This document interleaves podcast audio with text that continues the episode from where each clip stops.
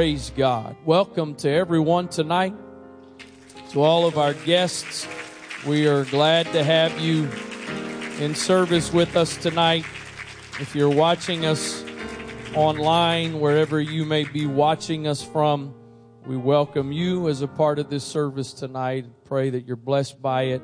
Uh, obviously, they're not here tonight, but we give honor to our bishop and Mother Wright tonight. Praise God. I encourage you to keep them in prayer. They will be traveling to, to Brazil this week, ministering there. Uh, so keep them in prayer that God would use them. Been, uh, I think, since 1990, if I'm not mistaken, last time Bishop was in Brazil. So um, he's ministered there before, but it's been a while. So keep them in your prayers. Praise God. I, I have, I have, as I've alluded to, ref, referred to Brother Middleton a couple times because he's given me a hard time. I've enjoyed over the last several weeks a lot of the things I've gotten to preach on Sunday night from the sense of just raring back and preaching. Um, that's enjoyable. I don't think I'm going to do that tonight.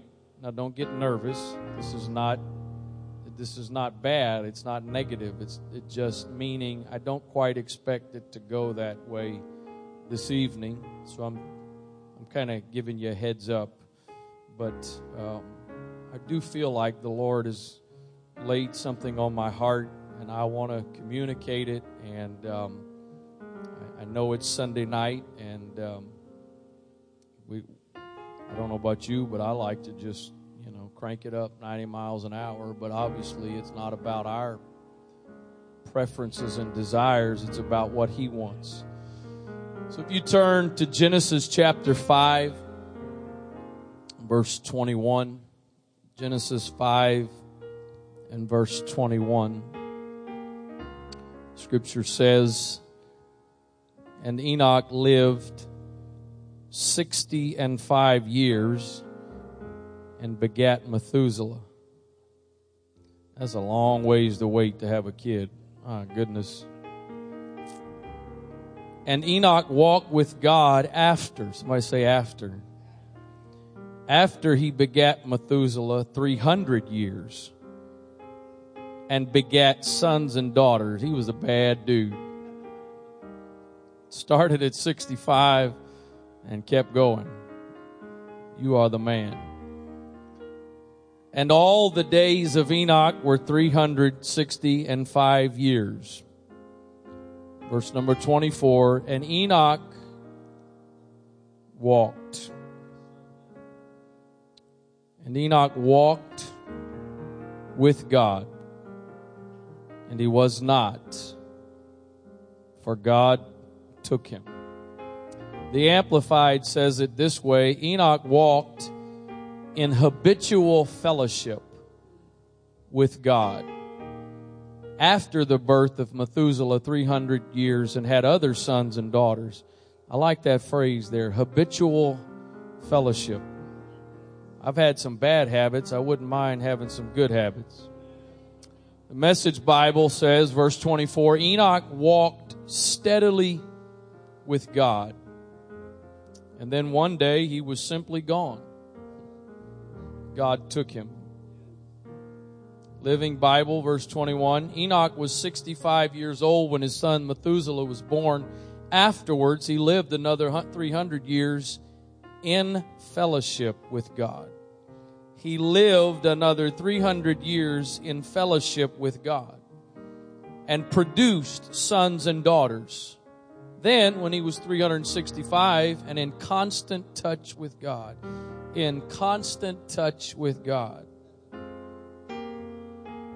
he disappeared, for God took him. New Living Translation says Enoch lived 365 years walking in close fellowship with God. Then one day he disappeared because God took him. Hebrews 11:5 makes reference to Enoch. It says, "By faith Enoch was translated that he should not see death And he was not found because God had translated him. For before his translation, he had this testimony. He pleased God. Message Bible, we know on the basis of reliable testimony that before he was taken, he pleased God. There's only a couple of verses that tell us about Enoch, and that's the verses I just read. There's at least one other reference to him, the book of Jude, but really the most we know about him is in Genesis 5 21 through 24. And it tells us one thing about him he walked with God. So when Hebrews says he had this testimony, he pleased God, what did he do to please God? He walked with God. I want to preach to you tonight on this subject. Just keep walking. If it'll help you remember it, you can say it. It's a little different word, but you can say it like a line from some digital thing. Just keep walking. Just keep walking. Sorry. That's a Nemo reference if you don't know. Father, thank you for your presence that's in this place tonight. Thank you for the privilege of being in your presence. Thank you for what you've already done here tonight, the ministry of your spirit that's already taken place here tonight. I pray, God, that you would minister now through your word, that your spirit would touch our hearts and lives. I ask you again tonight to help our hearts to be good ground for the seed of your word, that it might produce in our lives that it might come to fruition, Lord, not just not just be sown and then nothing happen, not just be sown and sprout up and fade away, but be able to produce lasting change in us.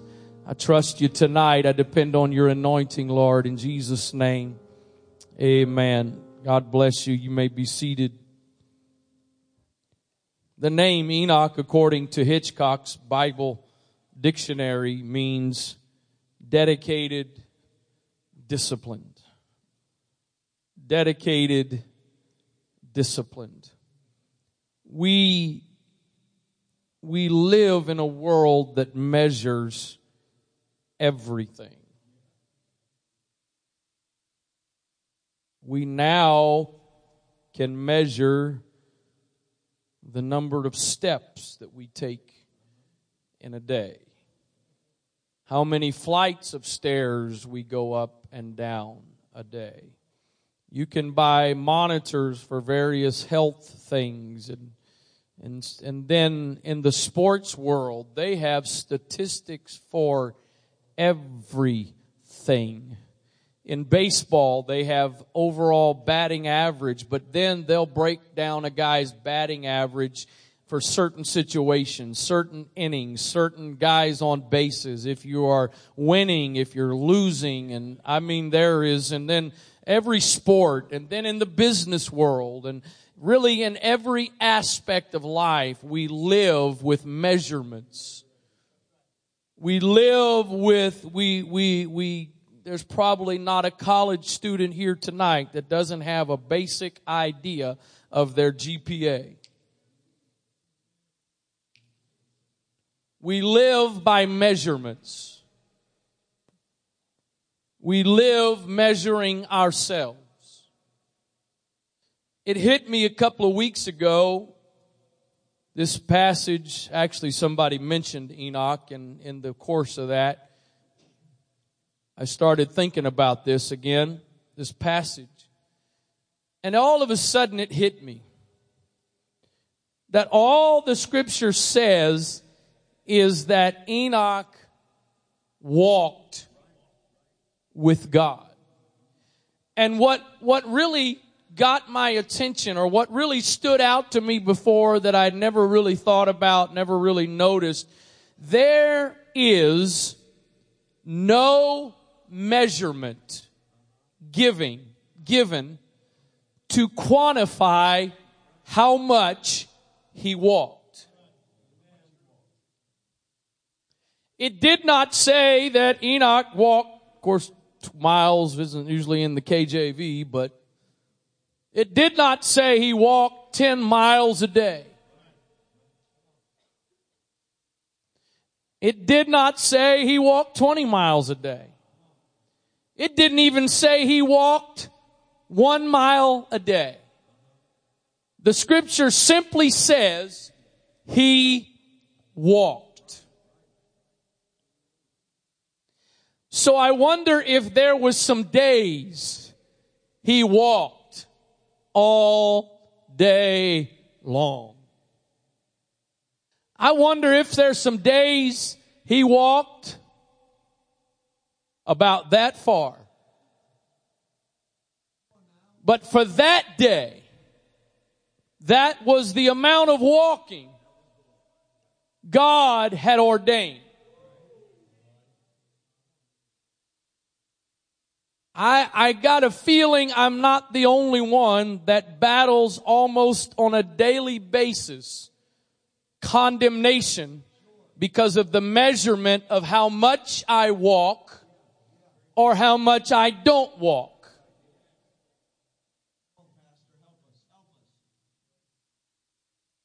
Most days, if I allow myself, I lay down at night very frustrated, disappointed, unhappy with myself because I didn't walk 30 miles today.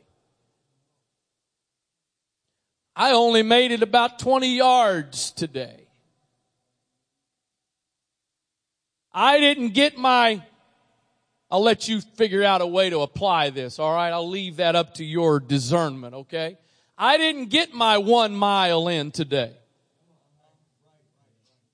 Hour, I mean mile, sorry, I didn't say that.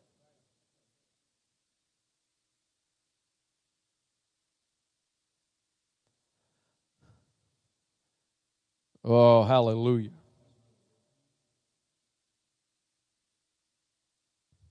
Could it be that somehow Enoch realized there is, I'm not going to get to the end of the day and check my Apple Watch.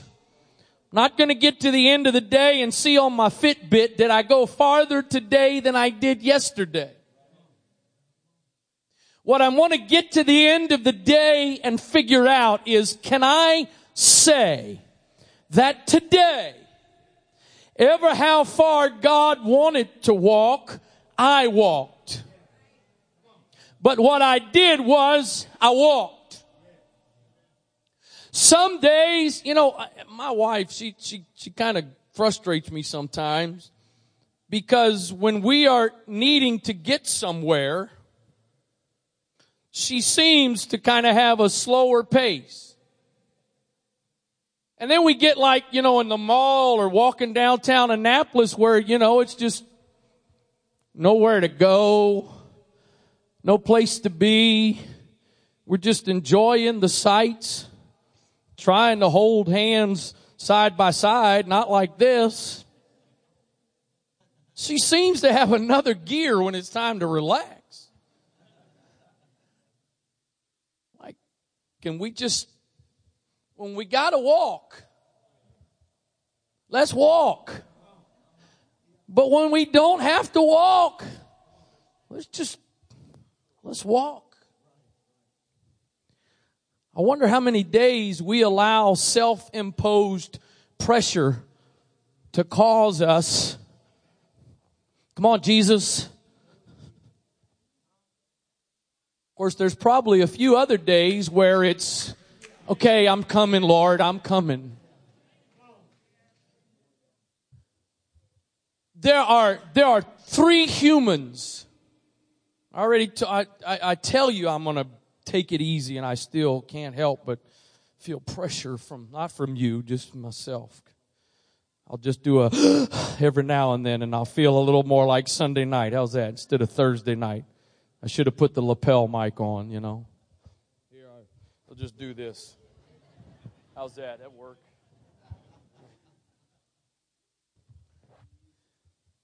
What was I saying? What? Everybody's saying the same time. I can't hear. I'm going to get glass, hearing aids to go with my glasses. Three people. Oh, you three humans. Yes, that's right. There's, there's three humans in scripture that didn't die, that were translated.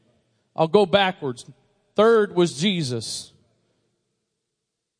Died and rose again, but his ultimate exit was not by death. He ascended. The second one was Elijah. And the first one was Enoch.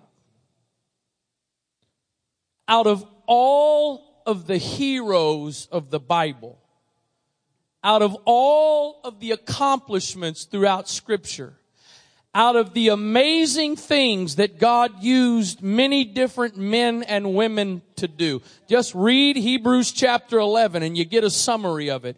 Out of all of those people, the one that got rewarded by not seeing death had what appears to be the least success and accomplishments out of all of them.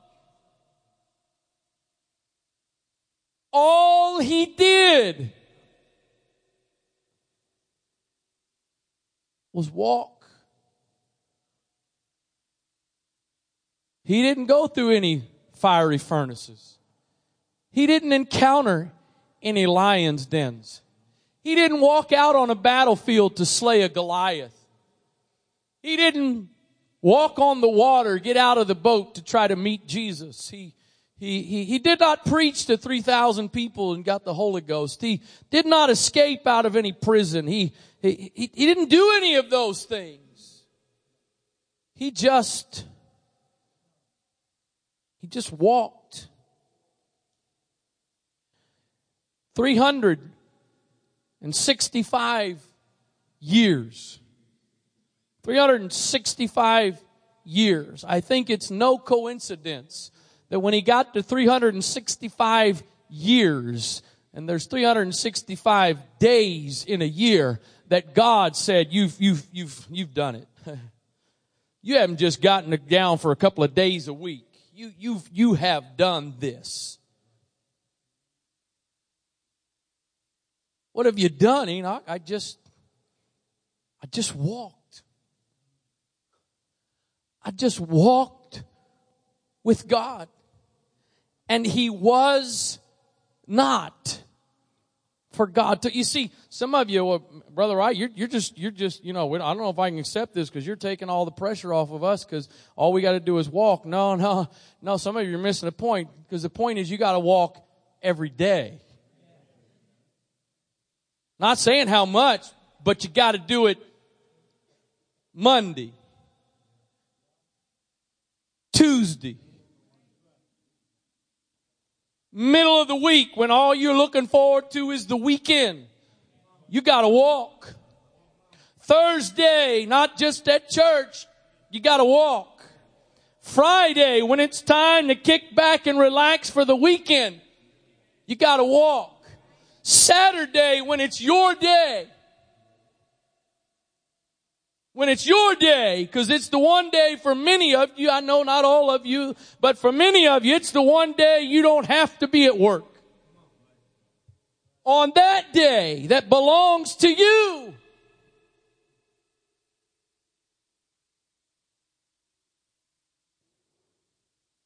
You gotta walk. Let me, let me, let me read to you a little bit, you don't mind. If you do mind, I'm going to do it anyway. So, Adam Clarke says this There are several things worthy of our most particular notice in this account. His, being Enoch, his religious conduct. He walked with God. He set himself to walk. He was fixedly purposed and determined to live to God. To walk signifies a reciprocal act that which a, that which a man does upon himself. Here we consider Enoch receiving a pious education and the divine influence through it, in consequence of which he determines to be a worker with God, and therefore takes up the resolution to walk with his maker that he might not receive the grace of God in vain. He, he, he wasn't just any individual. he carried great weight and responsibility. He was a patriarch. He was a king. He was a priest. He was a prophet of numerous, of a numerous family to whom he was to administer justice among whom he was to perform all the rites and ceremonies of religion and teach both by precept and example the way of truth and righteousness. That tells me that you can be involved in religious activity, fulfill religious responsibilities and duties and still not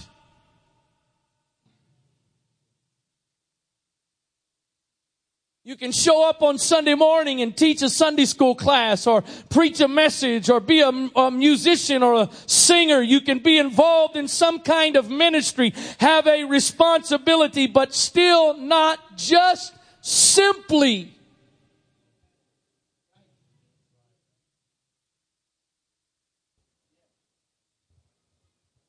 he walked He attained this state of spiritual, religious, and spirit, this state of religious and spiritual excellence in a time when comparatively speaking there were few helps and no written revelation. Do you understand? Enoch didn't have the Holy Ghost. He had no Bible. He, he, he had no, no uh, live stream to go watch the archives. He, he had no RightNow Media. He had no Amazon Kindle. He had no books to read. He had none of that. He didn't have any of that. There wasn't one of these yet. And yet somehow he tapped into something. Somehow he released something, if you will, that caused him to connect with God and do something and accomplish something that apparently no one else has. Just walked.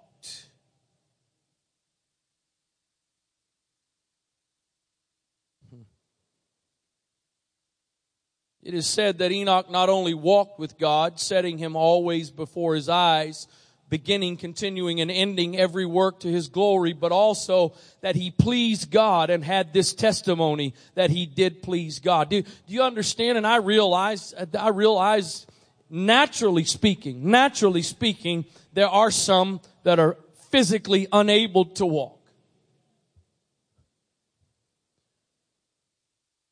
But spiritually speaking, there is no person that is unable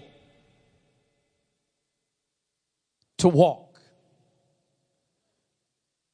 The standard that was set by Enoch that pleased God, you understand, is something that every one of us can achieve.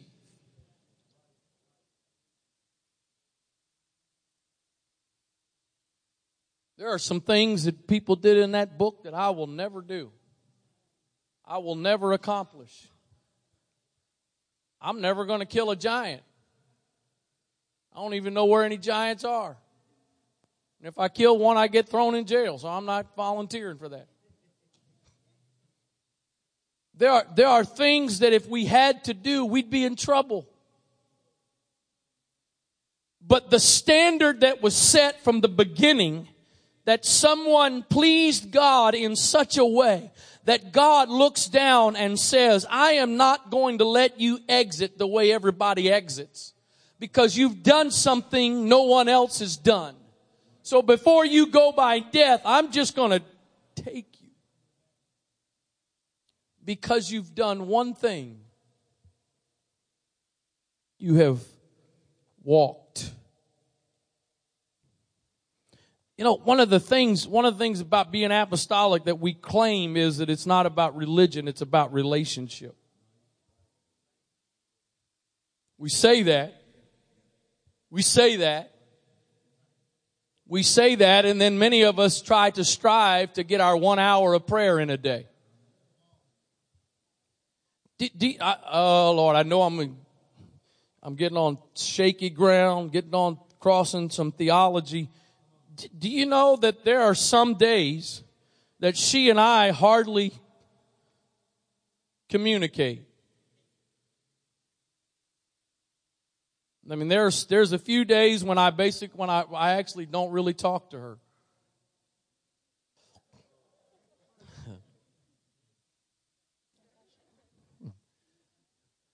we, we, we don't we don't have we we we don't have designated times of communication.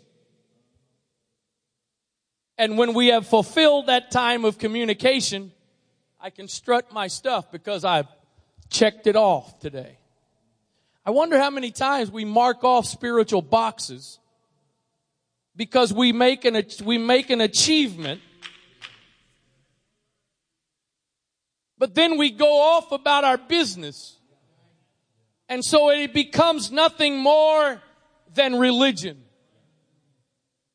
I'm, I'm going to say something that may get me in trouble, and I'm going to say something that may offend some of you. I, I, I, over the last little while, oh Lord, let me get away from any metal objects. Over the last little while, I have spent less time in set aside, dedicated prayer. But on the flip side, I feel like I have had more communication with God than in years. Because I find myself all throughout my day. I've watched my dad do this most of my life. I've heard him do it. Now I, I, have watched my dad. He'll just in the middle, thank you, Father. Thank you. And, and I know that when he's by himself, it's more than that. And I find myself because you know what I also find? I find that every now and then throughout my day, just kind of in a random moment, there is some, there is some, uh, unplanned communication that goes on between her and I. Now don't get me wrong. There needs to be. I'm not excusing us from devotional, dedicated prayer. But what I'm saying is if we're not careful, we go to the spiritual gym, get on the treadmill for one hour, and we run, and then we're done.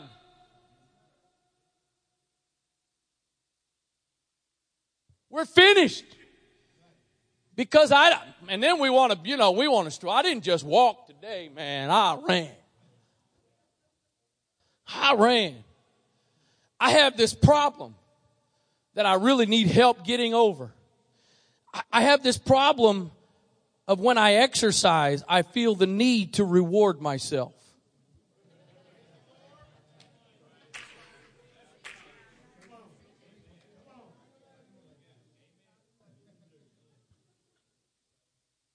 I just worked out for 30 minutes.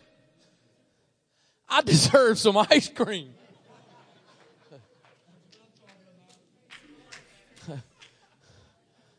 I just spent 20 minutes on the elliptical. First stop.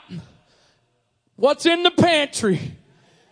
None of that cardboard stuff some of y'all eat. I'm not talking about, I'm talking about the real stuff. That's how a lot of us live spiritually. We put in our spiritual exercise, but then we go balance it out and undo the benefit of what we did. Enoch learned, you know what? I just need, I just need to do this every day. And I need to go as far as God wants to go. There, there, there is this problem with measuring. Paul said we don't measure ourselves by ourselves. We don't compare ourselves among ourselves there's this problem that we, we, I know I'm not the only one here tonight, but we get into measuring ourselves. And, and the problem is, you might be designated to be the one to stand up on the day of Pentecost and preach to 3,000 people and the Holy Ghost falls and they are all filled with the Holy Ghost. They didn't need altar workers. That's pretty amazing, isn't it? It puzzles me why they could pray 3,000 through, didn't have to have altar workers, and we can't even get five prayed through with 30 altar workers. I mean, that, that had to be a pretty amazing experience to stand there, Peter standing there and declaring everything he declared, and the Holy Ghost falls, and 3,000 people are filled with the Holy Ghost. I guarantee you, if that was 2017, he would have a calendar booked with places to preach. Hey, this is how pastors do it. Hey, do you, you can you recommend a good evangelist? Yeah, well, so can you get me his number? And you go, hey man, I heard heard good things about you. When can you come? Well, I, I'm booked up for the next two years.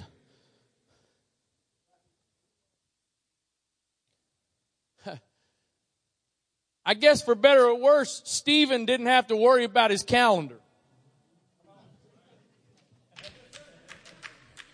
He never had a chance to try to get any further dates.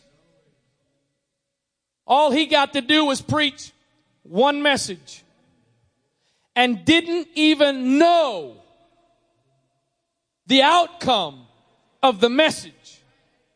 Had no idea that what happened as a result of his message was the greatest apostle was going to be birthed from one message.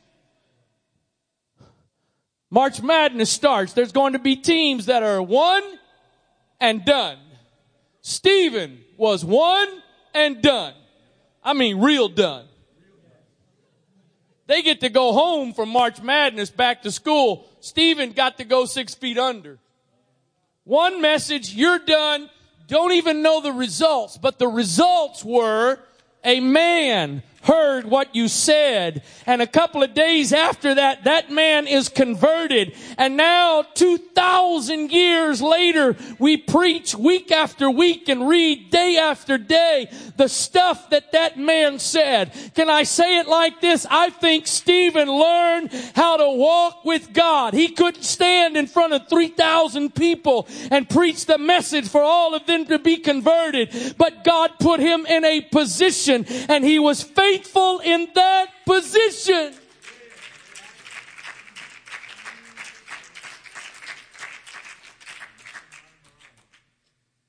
Mm-hmm.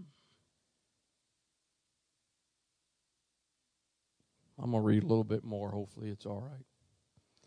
Jamieson Fausset, and Brown says this this walking with God would seem also to express his active exertions to promote religion around him.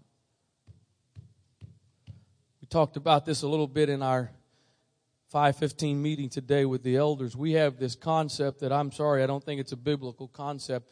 We get these professional soul winners amongst us.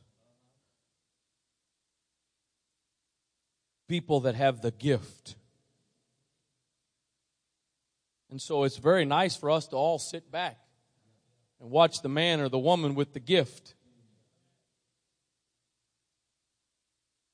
Enoch walked with God and promoted religion around him. And thus, while he walked with God in the secret privacy of his soul, he was a fellow worker with him in enlightening, reclaiming, and saving sinners. In short, it is not said that he walked before God, as Genesis 17 1 says, as one inwardly conscious of being always subject to his omniscient scrutiny, or that he walked after God, as is said in Deuteronomy 8 19 and 13 and 4, i.e., served him in the customary rites of his worship and faithfully conformed to the external requirements of his law. But what was said was he walked with God. Not only leading a prophetic life spent in immediate converse with the spiritual world, but cultivating a habitual and exalted tone of sanctified character, that of a man who lived by faith in the unseen and who, though an inhabitant of earth, had his conversation in heaven. Walked with God. Walked with God didn't follow after God, didn't get ahead of God, but walked with God. Here's part of the challenge. The Bible says this How can two walk together unless they be agreed. I, I know, I know none of you other husbands and wives have ever had this happen, but there's been a couple of times, probably just two or three in 25 years, where we didn't walk with each other. Because she got mad at me about something. I never, I'll never get mad at her. You can't get mad at perfection.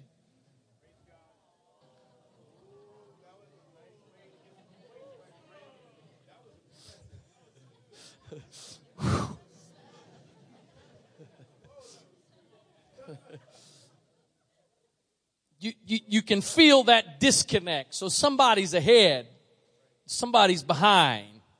Because we can't be beside because there's something, there's sandpaper. Enoch walked with, he walked with God. Walked with. God wasn't dragging him, and he wasn't out in front. They just walked together. And then he was not because God took him. God didn't take him because he completed a 40 day fast. God didn't take him because he was on day 2,300 of praying two hours a day. God didn't take him because he had a streak going of reading five chapters a day. Some of you do great, boy. You, you check. I, I got my three chapters in today. Check it off. What if, what if there was one phrase of one verse that God said, for today, we're doing this. And that's it. Because there's something right here that you need to get. but God, that's only one step. I got to get my, my, my 3,500 steps in today. My, my Fitbit says I got too much to go. We got to go, God. Come on, we got to go. And God said, no, no, we're just doing this for today. Because there's something right here now tomorrow we may go a little farther and tomorrow you may want to stop before I'm done, but tomorrow you're going to keep going with me. But for today, we're not going anywhere beyond here. But God, I haven't, I haven't, I haven't accomplished today yet my, my Pentecostal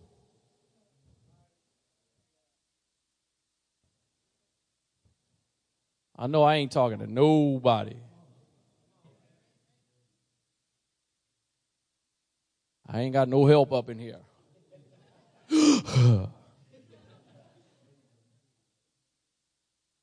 God, I, we, we gotta, we gotta. Then, then, then we add to, you know, our perceived biblical check marks. We often add our own in there. So I got to get this done to please you, but I also know I got to do this because if I do what you say and then I also do what I say, I know I'm going to get extra brownie points with you. So I'm going to walk with you as far as you go, but then I want to go a little farther so I can impress you. And he's saying, you know what? You want to impress me? Walk with me. When I move, you move. When I stand, you stand. I just need you with me, beside me. It can hardly fail to strike the attentive reader of this concise amount or concise account of Enoch that the eminence in religion for which he was distinguished is not ascribed to the early part of his life. Remember what the verses we read says? He lived 65 years, 60 years 60 or 65, 60, and then had a son. And then it actually says from that point forward. So we don't know that he didn't walk with God before. But isn't it interesting, brethren, that it was noted that after he had a son, he walked. He didn't sit in his chair, in his house,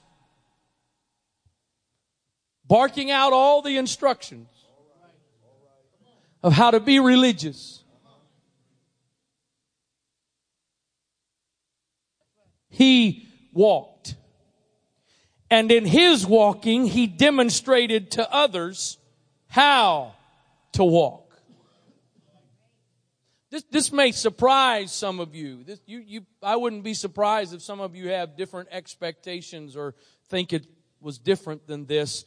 But, but growing up, we did not have daily or weekly Bible studies in my house. We didn't have, we didn't have a set time every week where we sat down and my dad, your bishop, I'm now going to expound to you on the Word of God and communicate to you the biblical principles that you need to know. Oh, there were a lot of conversations, but they were much more spontaneous than they were planned. But what happened more than anything else in my years of growing up is I watched as it was modeled. I watched as it was demonstrated. I watched as he walked. And by watching him walk, I learned how to walk. I didn't learn because he told me everything to do and how to do it. I watched it as it was modeled. I wonder if the reason we have some trouble winning more souls or reaching more people is because we do real good at telling, but we don't do real good at walking.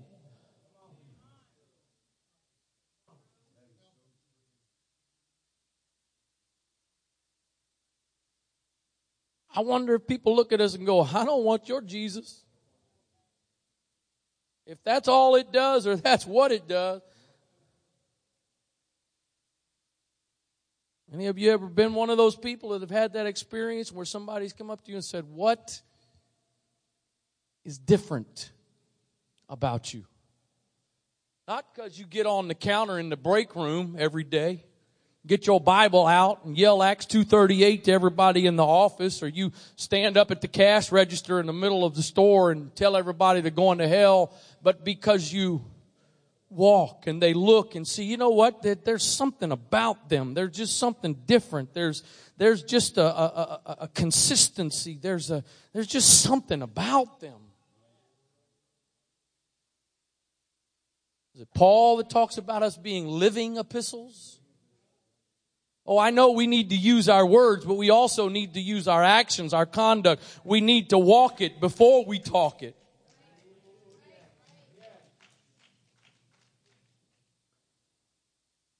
Listen, listen to this. I'm, I'm gonna, I got a bunch more good stuff there that's worth reading, but Isaiah 40, verse 31. Very familiar verse. Most of you could quote this verse probably. But they that wait upon the Lord shall renew their strength. Just in case you don't know it, that word wait there is not like sitting and waiting. That word wait means to intertwine. So waiting means you you are getting yourself wrapped up in his presence. He's wrapping himself up in you. That's the waiting. It's not a passive sitting. I'm waiting, and so my strength is being renewed. Listen, listen. I, I, again, most of you know this verse, but listen to what it says and listen to the order of what it says. They shall mount up with wings as eagles. They shall run and not be weary. They shall walk and not faint. It seems to me that the sequence should be flipped.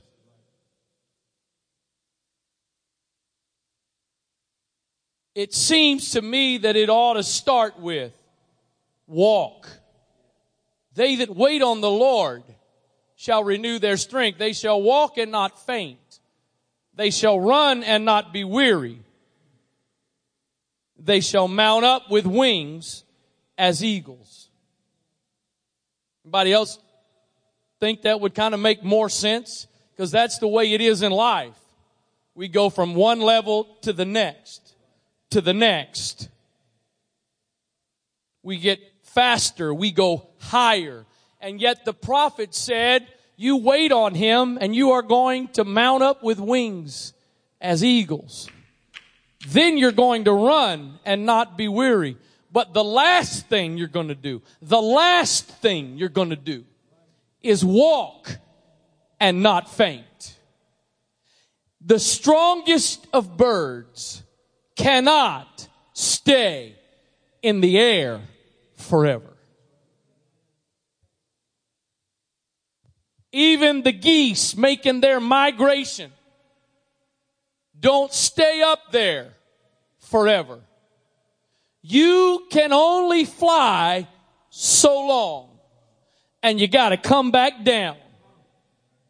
And then you can only run for so far and so fast and then you tire out and you slow down. But the last thing is the thing. That every one of us have the ability to do.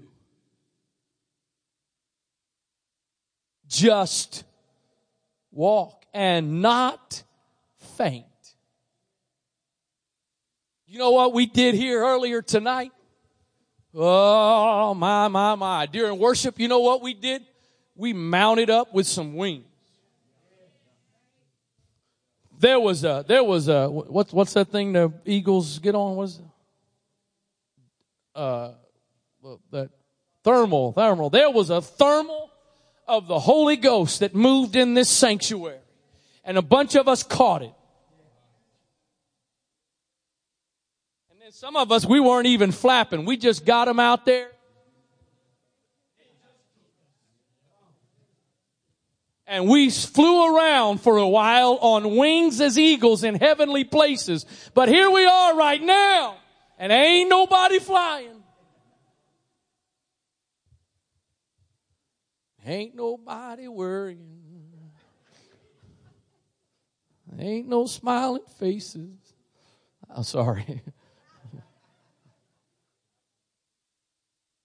We, we, we, you know, oh, don't, please don't take anything I'm saying out of context because you'll get me in trouble. You know what we do? Used to be November. We did it last October. Boy, we were, woo. We didn't just, we didn't just get right up there. I mean, we were, we were like where you need oxygen. Man, we were some serious soaring. Problem was Saturday or Monday. Some of you got up on Monday.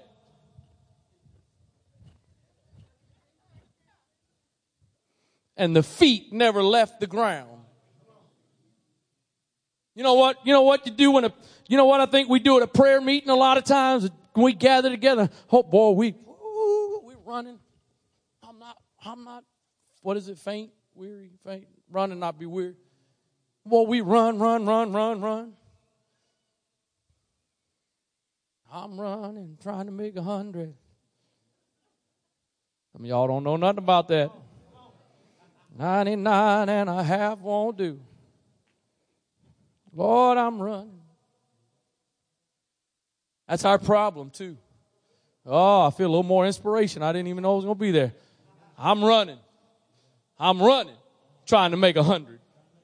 Because we all know 99 and a half won't do.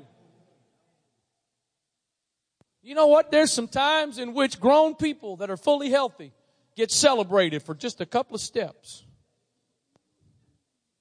Because you just had surgery.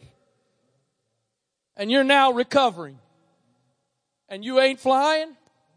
And you definitely aren't running and you go one, two, three, and everybody, woo, let's have a party. We can't accept that spiritually.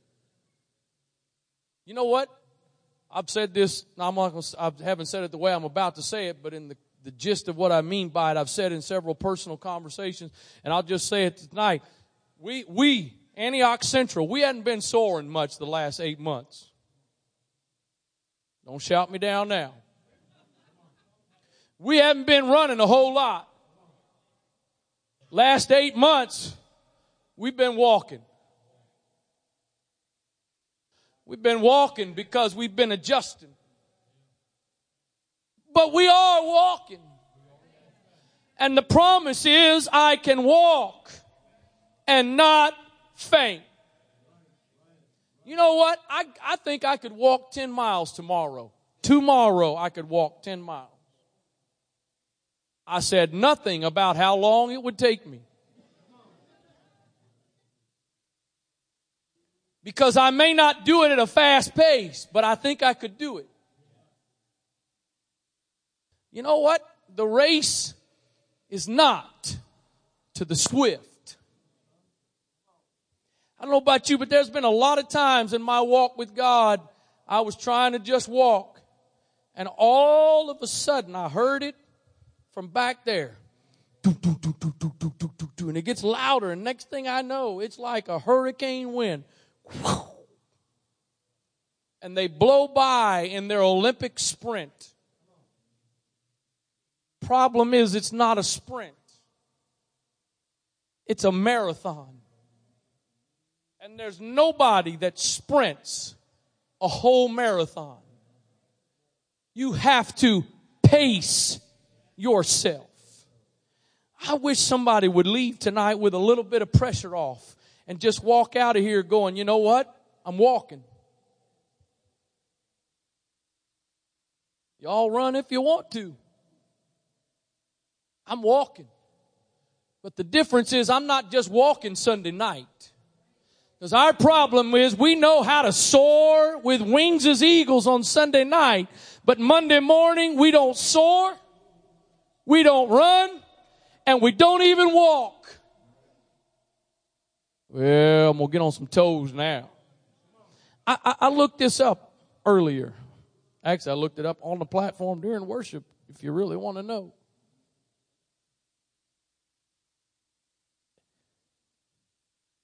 In the NFL, the National Football League, they play their games most of the time. The majority of games are played on a Sunday. They play Monday night games, they play Thursday night games, but the majority of games in the season are on Sunday. Kind of sounds like church. Majority of what we do is on a Sunday. Yeah.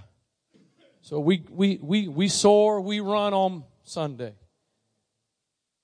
Listen, listen, listen. The, the, the title of this article is A Week in the Life of an NFL Team. It's game day in the NFL where two teams wage a ferocious battle of wits and brawn. A, spec- a spectacle that has turned pro football into the most popular sport in North America. The game itself is the culmination of tireless preparation. Players and coaches have joined forces in the preceding days to plot their strategy and practice their assigned roles. What you see during those three, those three plus hours is what makes the NFL so wildly successful. What you don't see are the countless hours that go in to getting ready for the drama that is game day daily meetings, weightlifting practices, the video study. It is all part of an incredibly detailed process that all teams go through a painstaking progression that starts the minute, the minute one game ends and the ne- and the preparation for the next begins. Although there are some subtle differences from team to team and how the week is planned, they all adhere to a strict regimen that requires time, discipline, and commitment from every player who puts on a uniform and every coach who has a role in preparing the team. Here's a typical week in the life of an NFL team. Sunday after the game, Sunday after the game, players, coaches leave the field, gather in the locker room. The head coach speaks briefly to the team, often handing out game balls after a victory and pointing out problem areas after a loss. Are you kidding me? We're mad. We're upset. We want to go home. Leave us alone. Most speeches last only a minute or two, and players usually huddle up at the end of a final standoff for a final send off. After a 10 minute cooling off period during which players head to the shower, the equipment staff begins the task of cleaning up a room where discarded tape and papers. Players throw their sweat soaked uniforms into large bins and they are removed for cleaning inside industrial sized washers in a back room. Media interviews begin after the cooling off period. Locker rooms usually empty with four, within 45 minutes or so after the game. Monday. Surely Monday, we all sleep in and rest because we worked hard yesterday. Monday, 6 to 9 a.m., team cafeteria opens to all players, coaches, and support staff for breakfast. Depending on meeting, weightlifting schedule, players can eat at their convenience, full range of food available. Most teams post calorie counts for each serving size. 6 a.m. training room open, 7 to 8 weightlifting session, 7 to 8 coaches meeting, 8 to 9 special teams meeting, 8 or 9 to 9.30 team meeting, 10 to noon offensive, defensive meetings, 12.30 to 2 practice, 2 to 3 lunch, 2.30 to 3.15 media interviews, 3.15 to 4 special team meetings, 3 to 4 weightlifting, 4 to 5 offensive, defense meetings, 5 to 6 coaches meetings, 5 to 7 dinner. Tuesday, players get a day off. But the training room is open, the cafeteria is open, the coaches are meeting. Wednesday, 6 a.m., cafeteria open, 7 to 8, weightlifting session, 7 to 8. It goes all the way through about 7.30. Thursday, 6 a.m. to 7. Friday, 6 a.m. to 6 p.m. Saturday, for a home game, 7 a.m. It all kicks off. Teams walk through practice, team meeting, team walk through practice again, offensive, defense meeting, report to team hotel, 5 to 7 dinner, 7 to p.m. chapel service, 7.30 to 8 more meetings, 8 p.m. special team meetings, 8.30 p.m. team meeting, head coach generally has a specific theme in mind for his pregame speech, 8.45 snack, 11 p.m. multi-million dollar athletes, 11 p.m. curfew. Wait a minute. I'm, I'm a multi-million dollar superstar and you're going to tell me when I got to get in the bed? Yep. Sunday, game day, wake up 7 a.m., 9.30 a.m., first bus leaves, 1, 10 to 1 p.m., players prepare for game, 1 p.m. kickoff.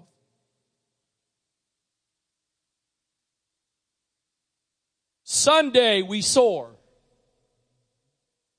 Monday,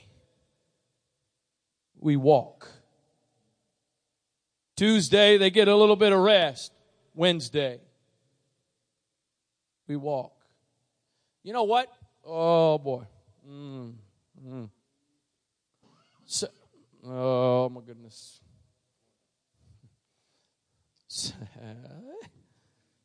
Some of y'all get all excited when Brother Shelton and others, you know, talk about coming to church and you, you're tired and bored and you, you pull up on the hill and you can't, you're all about that. And and yeah, I'm sorry, most of you when I need your socks to go with my handkerchief.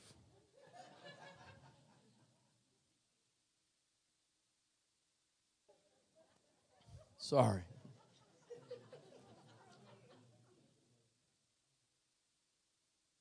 You're you, you're you know what?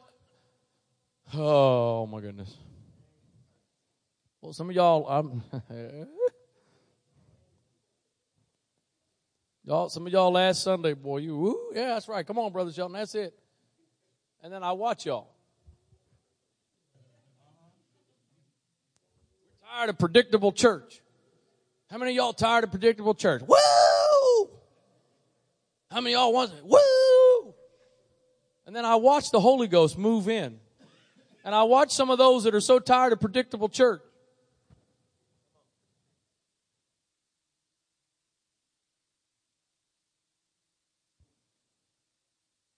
Problem is you can't take Monday, Tuesday, Wednesday, Thursday, Friday, Saturday off from walking and come in here and expect to soar.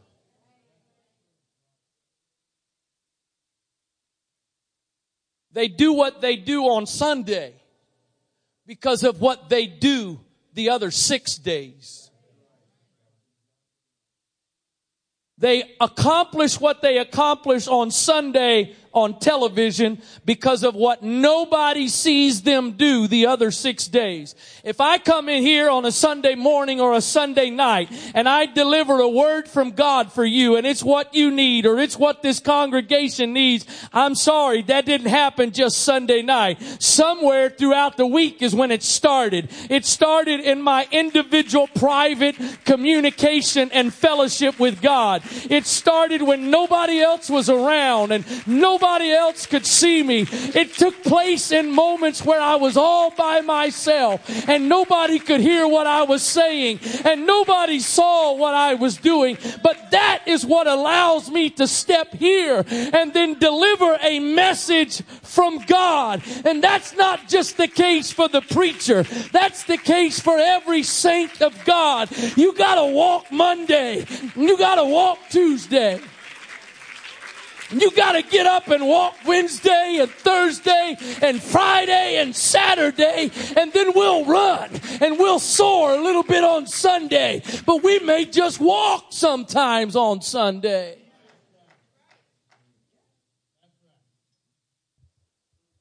But what if, what if we would just learn to walk? I'm going to walk First of all, God, I'm going to walk with you today. First and foremost, I'm going to walk with you. But then what I'm going to do is I'm going to walk as far or as short as you want to walk.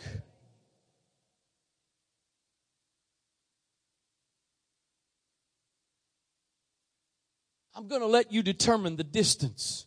I'm going to let you determine the pace. I, have experienced this a few times in my life, but it, it, when, when you get in some kind of an exercise routine, it's, you start to get some adrenaline from it. And then the next day you build off the day before. I, I, I, went this many miles or I lifted this much weight and I, I did this much yesterday. So today, man, I'm going a little bit farther. And naturally speaking, I don't know that there's a problem with that naturally, but spiritually, I cannot decide that, you know what? Boy, I went this far yesterday in the spirit and today I, am just going, huh, boy, if I did an hour yesterday, I wonder what would happen if I did an hour and a half today. I've had some powerful 10 minute prayer meetings before. And I've had some dead, dry, struggling two hour ones. I walked out of the 10 minute ones feeling good in my spirit, Brother McGurk. I walked out of the two hour ones feeling good in my flesh.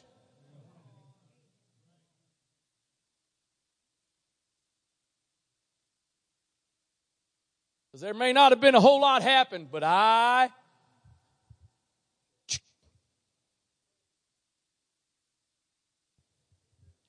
We, I, I, I am, I'm getting more and more convinced, more and more believing that the fix to what we perceive as some of our problems is not what we think it is.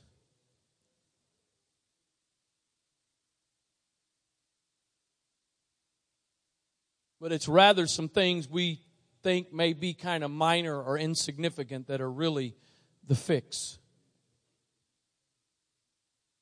I am not. I, we, we, you know, it's, it's kind of like these, these, these folks that go to church every Sunday or every Saturday and get their hour in. We're going to go run for an hour, figuratively. And then the rest of the time, we're done. No. Every single day walk. We, we, we have, oh Lord, We, we have dysfunctional families because people know you've learned how to come soar on Sunday.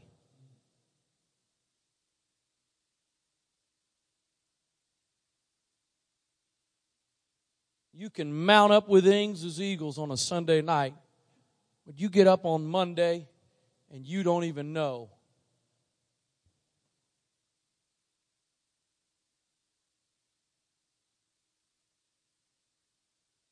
I'm supposed, I'm supposed to take my soaring with eagle, eagle's wings, and I'm supposed to take my running and turn it in to a consistent walk.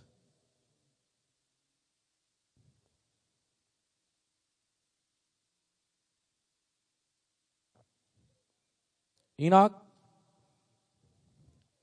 don't you think you're called to go build a church? Well, he hadn't told me that. Don't you think you're called to be a missionary? No. What are you doing? I don't know. I'm just walking. What's that going to accomplish? Translation? Disappearance? Beam me up, Jesus.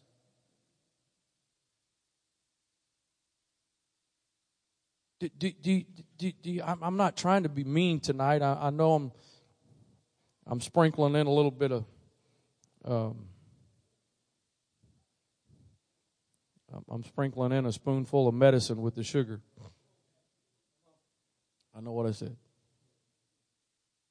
Because the, the, the, the message I'm delivering tonight, it's a positive message. It's a, but there's a few prods and pricks that few of us need. I'm, I'm so tired of good church that doesn't translate to Monday walking. and a great move of God on Sunday night that doesn't turn into Wednesday just walking.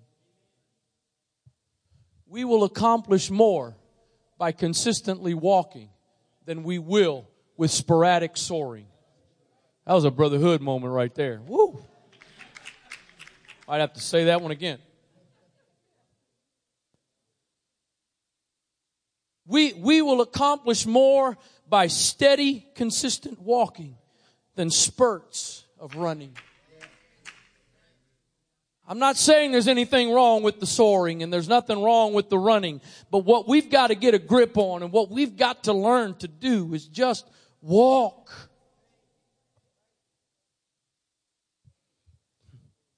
Walk gets applied with what I watch. Walk gets applied with what I talk about. Walk gets applied to what I listen to. Walk gets applied to how I talk to my wife, how I talk to my kids, how I talk to my parents. Walk gets translated into what people see of me on the job. Walk gets translated into how I treat the server who just brought the wrong thing to the table or messed up my meal. That's where walking comes in. And we're not going to reach the world by a soaring Sunday night. We're not going to change the world because Sunday night we know how to mount up with wings as eagles and get up into the heavenlies. The world is going to be transformed by people that can learn that God, I'm going to walk with you and I will walk with you every single day. Whatever you say we're doing, however far you say we're going, that's what I'm going to do, but I'm going to walk.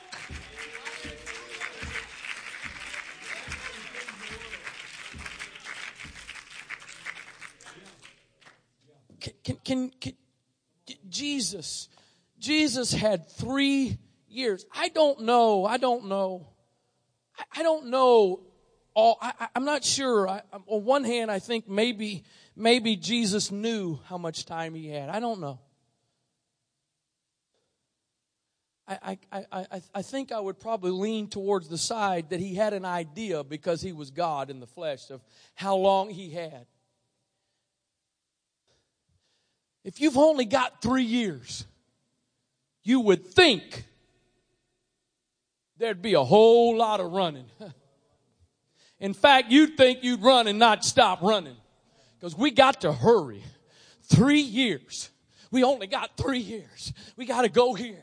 We got to go there. We got to do this. We got to do that. We got to run, run, run, run, run. Three years. Three years. Got to go, got to go. You only got three years to do this, Jesus. Isn't it amazing he came when he came? Think of how much more he could have accomplished if he'd have been born today. Private jet.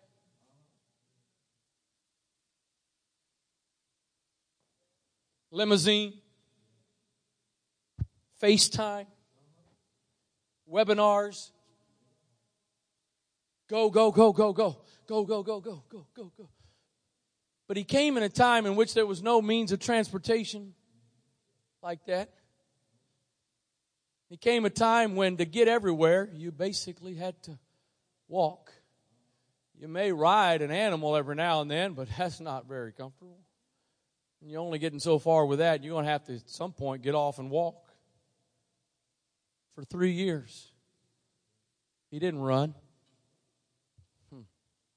he just walked.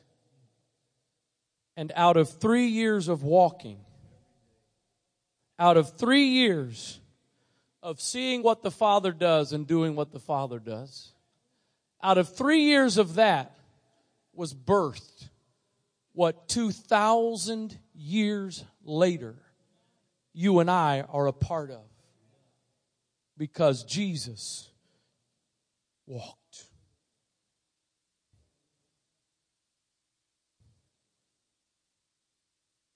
You know what's so amazing? You know, when we're young, well, we got the strength to soar. Woo. We got the, we got the, the, uh, the, um, uh, the the oh my goodness I can't get the word. We we got the naivety that we can we believe we can do it. We can woo. We look at the previous generation. I see what y'all did. You better wait to watch what we're going to do. You actually life kind of works that way. You start off soaring you do that for a little while and then you try to run some but then when it gets to the end how amazing to all of you seasoned saints. All of our 50 and 60 and 70 and betters. How amazing is that, Sister Gross? That the way He ordered it was the way all of you, when you get to the end of life, Sister Day, I bet there's some days in your years that you soared. I'm confident. I've been around you long enough. I know there's some days you were mounting up with some wings. You were going beyond where the eagles were. There's been some days where you've ran. But you know what I've watched for a long time now? Is I've watched you week after week after week after week walk. Mr. Gross, physic naturally you probably can't run anymore, but I see you still walking and you may be slower than you used to be. But you you can walk.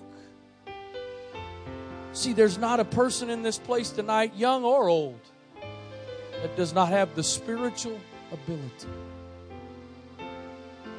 to walk. And then the wonderful thing is, He decides you know what? Today, I think you got it in you. We're going to get about 30 miles in today. We're going to cover some ground today. And then other days, he looks at you and goes, You know what? you don't have it today. So let's just, in the words of our good brother Shelton, we're just going to meander some today. We just let's just let's just see where we end up no goal, no destination. I Got to get there. Hello. Anybody live that way a lot of days? I got to get there. If I can't walk there, I got to get there. I got to make it. I got to get there. I can't stop here. I haven't reached the goal for today. if you'd stop long enough, you'd look back and you'd see the one you're supposed to be walking with stopped a long time ago. Because he wasn't as concerned about the finish line as you were. He was just concerned about let's let's you and me. Come help me for a moment, John. Let's let's just you and I. Let's just do this today. We're just going to walk and we might talk some. We might just walk some and just share in each other's presence. But let's just together. Not you in front of me, trying to get out ahead of me. Not behind me, but just side by side. Walk. And have this testimony that we pleased God. Thank you because we walked. He had this testimony that he pleased God. And all he did was 365 days, 365 days a year, walk with God. You know what? There was fruit from his life because of his walk with God. There were souls that were impacted for the sake of the kingdom, if you will, because he walked. How about how about we have a altar call tonight where some of you take off your spiritual Apple Watch, take off your spiritual Fitbit, and come put it on the altar And say, God, I'm no longer obsessing about how long, how short, how many, how few. But what I'm going to get obs- obsessed with is just walking with you. You, you. you do understand. Don't, don't miss what I'm, you do understand by saying just walk with Him doesn't mean you don't do anything else. It doesn't mean you're not involved in ministry. It doesn't mean you're not involved in souls. It doesn't mean you're not involved in reaching the lost. In fact, it's quite the opposite. You become more involved. But you don't become more involved out of the pressure of achieving. You become more involved because of the pleasure of just walking. Where, where you want to go today, Jesus? Where are we going to walk today? What new territory are we going to explore today? Head bowed, eyes closed, if you would. I wonder if there is anybody tonight.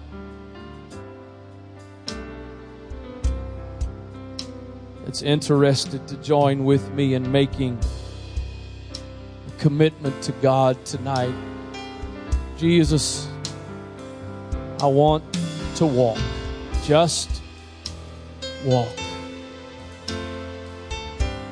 I'm going to take off my goals. I'm going to eliminate my measurements of distance and speed and all how trying to figure out my accomplishments, and I'm just going to walk with you. You know what? We could turn this county upside down if we would all learn every day just to walk.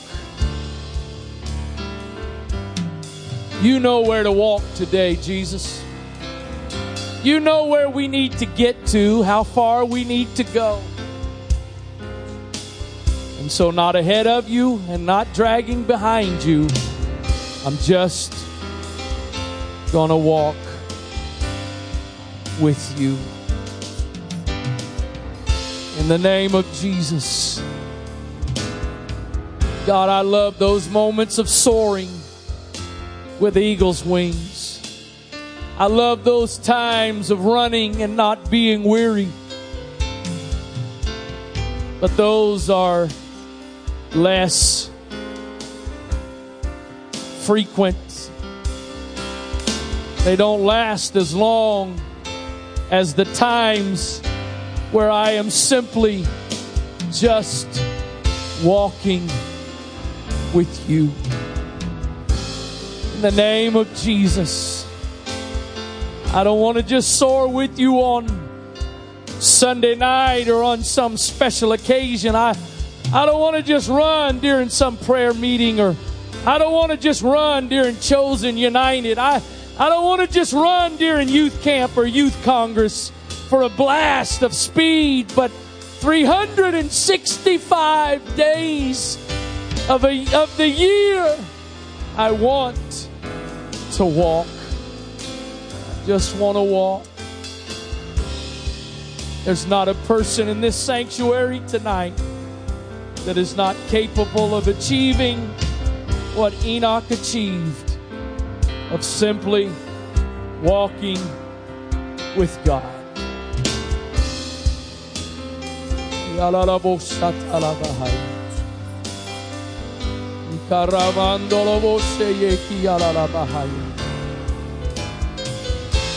In the name of Jesus.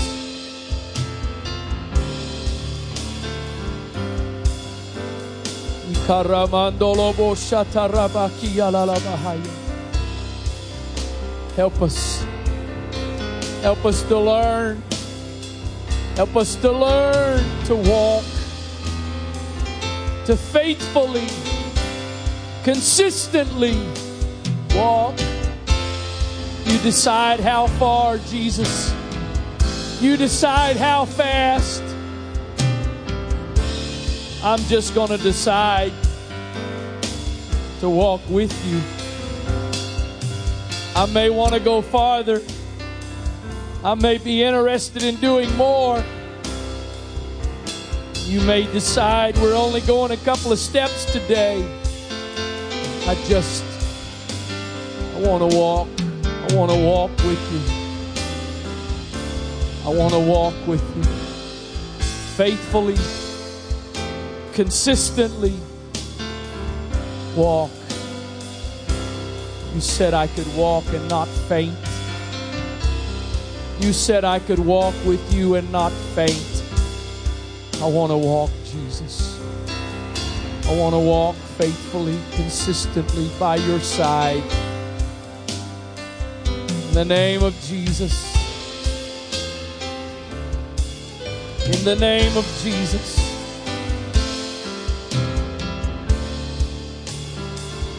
In the name of Jesus.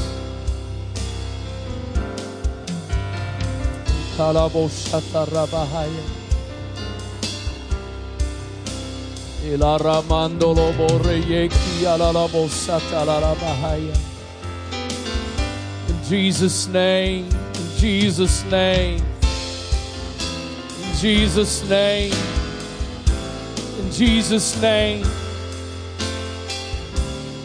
Every day in your high school, every day in junior high, every day in elementary, every day on a college campus, every day in the workplace. Just just walk. Just walk. In the name of Jesus. In the name of Jesus. In the name of Jesus.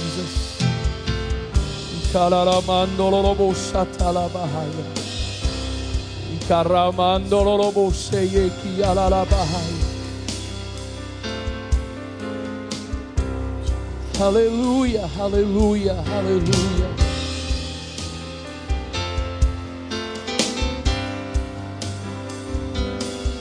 Hallelujah.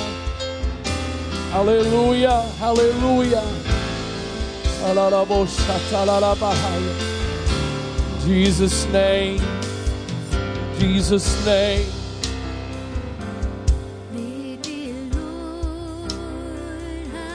I will follow. Lead me, Lord.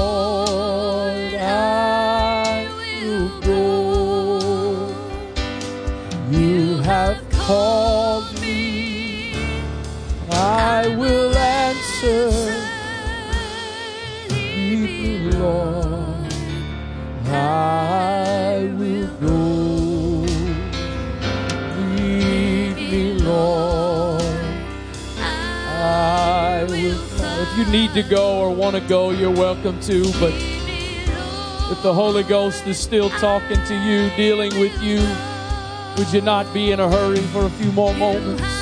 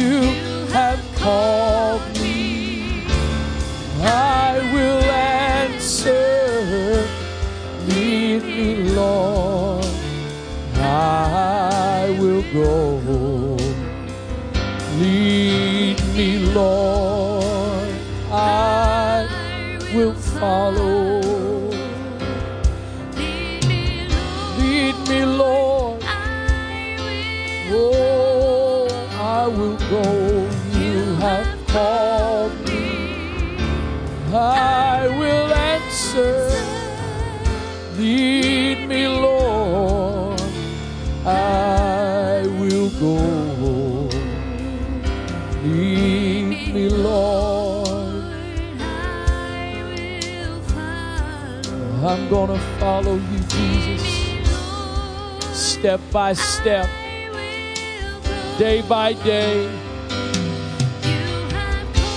day by day, Lord, consistently walking with you. In the name of Jesus, in the name of Jesus. Lead me, Lord.